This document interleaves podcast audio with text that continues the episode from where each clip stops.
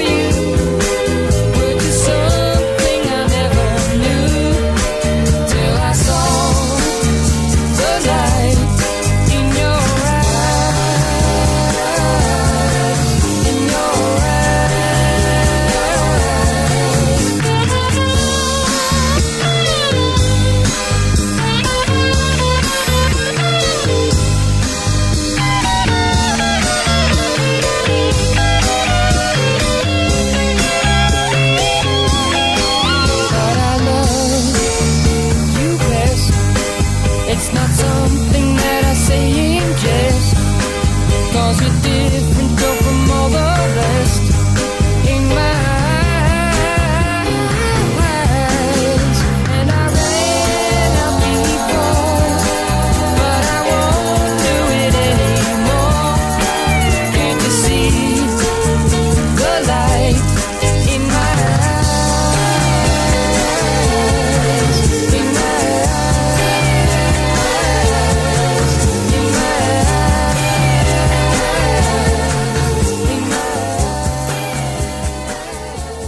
Before we go any further, I'd like to show you all a game I made up.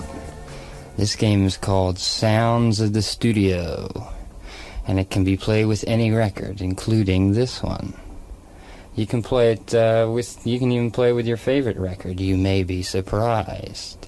Now, if you have a pair of headphones, you better get them out and get them cranked up, because they're really going to help you on this one. Now, I'm sure you all recognize this. This is called Hiss. Comes on uh, records that were mastered lousy or uh, mono reprocessed for stereo or any number of things. This, of course, is hum. P's popping. This is the sound of bad editing. And here's what happens when the machine gains control and mangles your tape.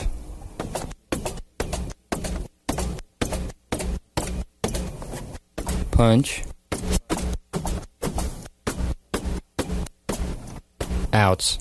Now all you have to do is find these sounds on the record. Whoever finds the most wins, of course. But don't.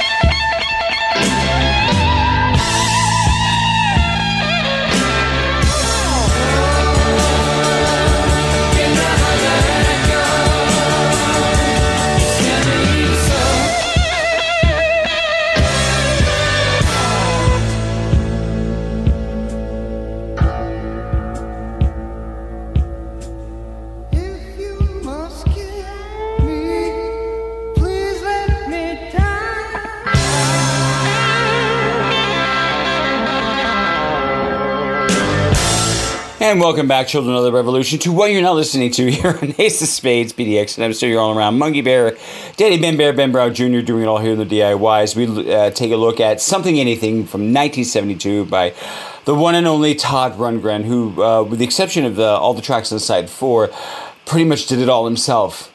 Right? It just, it, well, it's, believe this or not, this album and this artist were a huge influence on me. You know, why why would you need anyone else if you can just step up your game and you know stretch yourself? When people ask me why do i do all these things? How why would i not want to work with collaborators? I actually do want to work with collaborators. Um, in fact i will be next week when we talk about our diversity program. Um, however sometimes we just want to prove something to ourselves. All right and there's there's a joy and a magic in that Let's recap what we've heard the first part before we get into our grand finale, shall we? Kicked it off with Wolfman Jack. Following that was a top 20 single, I Saw the Light. After that was something called Intro, where he's talking about studio problems. And after that, Overture, My Roots, Money, That's What I Want, and Messing with the Kid, two covers there. Um, Couldn't I Just Tell You followed that. Um, uh, and after that, a very uh, Beach Boyish sounding "The Night the Carousel Burned Down." Little Red Lights followed that, a smoker there. Breathless, the instrumental, and after uh, following that, a song that would probably put Pink Floyd to shame, Black Maria. Yes. All right, there isn't much more I can say that hasn't already been said. This is one of those kinds of albums that critics literally fall over themselves to talk about and praise. And even Robert Christgau, right, you know, he was writing for Creem and uh, occasionally Rolling Stone and uh, was for many years working at uh, the Village Voice. Um, in fact, I actually tripped over, well, I may have just tripped over my own feet doing this because, well, I wear size 13 and a half, 14 triple E's. It's not that difficult. But when I think about this, uh, this album, I'm just like, because it really is all that. And if you have questions, feedback, comments, dedications, love letters, and requests are always welcome. Please drop me a line at daddybenbear, one word, daddybenbear at gmail.com. Find me on Instagram, Twitter, or LinkedIn by typing in Ben Brown Jr., or find me on my design site, and there's a contact page there, aospdx.com. Yes. Um, even you spammers, yes, I know some of you have just been ridiculous lately.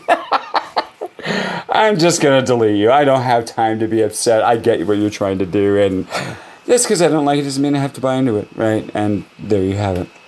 Love to you all. There are two songs finishing this up. Uh, they're incredibly different, and I thought um, the first one is probably one of the greatest, if not the greatest, blue-eyed soul classic of all time. Honestly, one of my top five favorite songs. Yes, and that is no joke. And after that, a song that, well, hear me, here I am in rock critic mode. It's where Delaney and Bonnie meets Bolan and T Rex, baby. Can you dig it? this is Hello, It's Me and Slut. Okay. Wait a minute. Give me, just give me, give me, give me a break a second. Two, three, one, two, three. One, a two, a one, two, three.